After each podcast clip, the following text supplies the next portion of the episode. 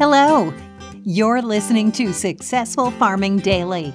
Here are three big things you need to know today. It's Wednesday, August 17th. Our first big thing is soybeans were higher in overnight trading, rebounding from yesterday's losses amid some dry weather in parts of the central Midwest and as speculative investors go bargain hunting. Little or no rain has fallen in some parts of the Corn Belt in the past week, according to data from the National Weather Service's precipitation page. Much of the Dakotas, Minnesota, northern and eastern Iowa, Wisconsin, and Illinois Illinois all have received little or no rain in the past seven days, the weather maps show. South central Nebraska, Kansas, Oklahoma, and southwestern Missouri also were dry. Still, it's not all bad news, as the amount of the eastern corn belt suffering from drought eased last week, according to the U.S. Drought Monitor. About 15% of a nine state region that includes Minnesota, Iowa, Missouri, Wisconsin, Illinois, Michigan, Indiana, Ohio, and Kentucky were seeing drought conditions as of August 9th, the monitor said. That's down from 18% a week earlier and 16% at the beginning of the year. A six state region in the western corn belt that includes Wyoming, Colorado, Colorado, Kansas, Nebraska, South Dakota, and North Dakota also saw a reduction in drought affected areas, though by only a small margin. About 53.1% of the area was suffering from drought conditions, down from 53.2% a week earlier, the monitor said.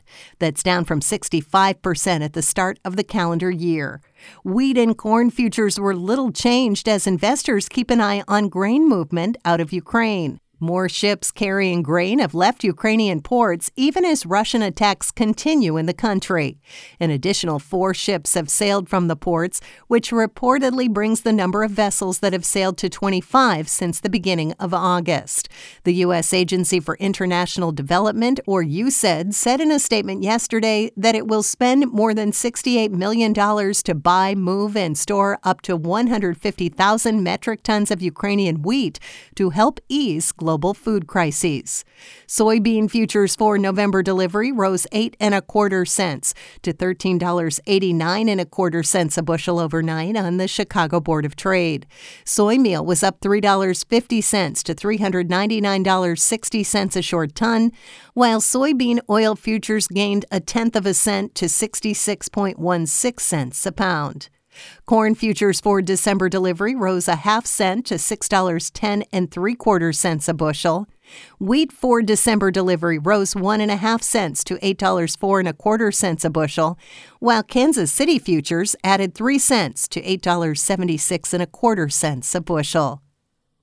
Next up, corn and soybeans in the two largest producing states in the U.S. are a mixed bag in terms of quality so far, with lush green plants in Iowa and gray and short crops in Illinois, said Scott Irwin, an agricultural economist from the University of Illinois at Urbana Champaign, who recently went on a road trip across the region. The worst of the crops were in the eastern half of southern Iowa, he said. Ouch, Irwin said in an email firing well up the stalks on corn and loss of lower leaves, lots of rolling and gray colored corn leaves. Soybeans also were in bad shape in the area as crops hadn't expanded enough to close 30 inch rows. Plants were lighter green, indicative of drought stress, he said. Dryness was easily the biggest issue in the region.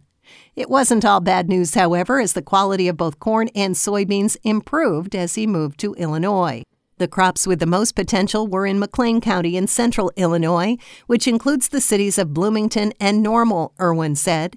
The corn and soybean fields were a deep green and green all the way to the ground, he said.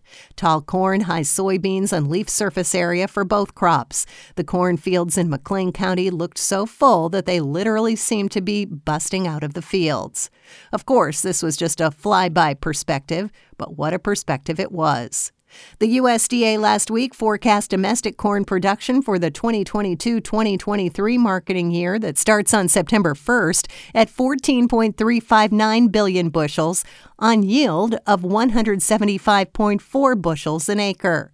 Soybean output in the U.S. was pegged at 4.531 billion bushels on yield of 51.9 bushels an acre, the agency said. Those seem like reasonable estimates to me, he said after his tour of Iowa, Illinois, and parts of Missouri. The Ag Department also said in a report this week that corn and soybeans in Iowa were 66% and 63% good or excellent, respectively. In Illinois, a whopping 73% of corn received top ratings, as did 69% of soybeans. Based on what he saw, crops are probably of lower quality in Iowa and higher quality in Illinois than the report indicated, said Irwin, who holds the Lawrence J. Norton Chair of Agricultural Marketing in the Department of Agriculture and Consumer Economics at the university. The good to excellent ratings for Iowa seem a bit high to me. In Illinois, might be a bit low, he said. If there are errors, they probably offset across the two states. And finally, isolated thunderstorms are forecast for parts of lower Michigan this afternoon, though no severe weather is expected, according to the National Weather Service. Storms will move toward the south and southwest at 10 to 15 miles an hour today, the NWS said in a report early this morning. More storms are possible on Friday in the area and into the weekend. Further south and west, strong storms are expected to fire up in parts of northeastern Nebraska tomorrow afternoon and evening, the agency said.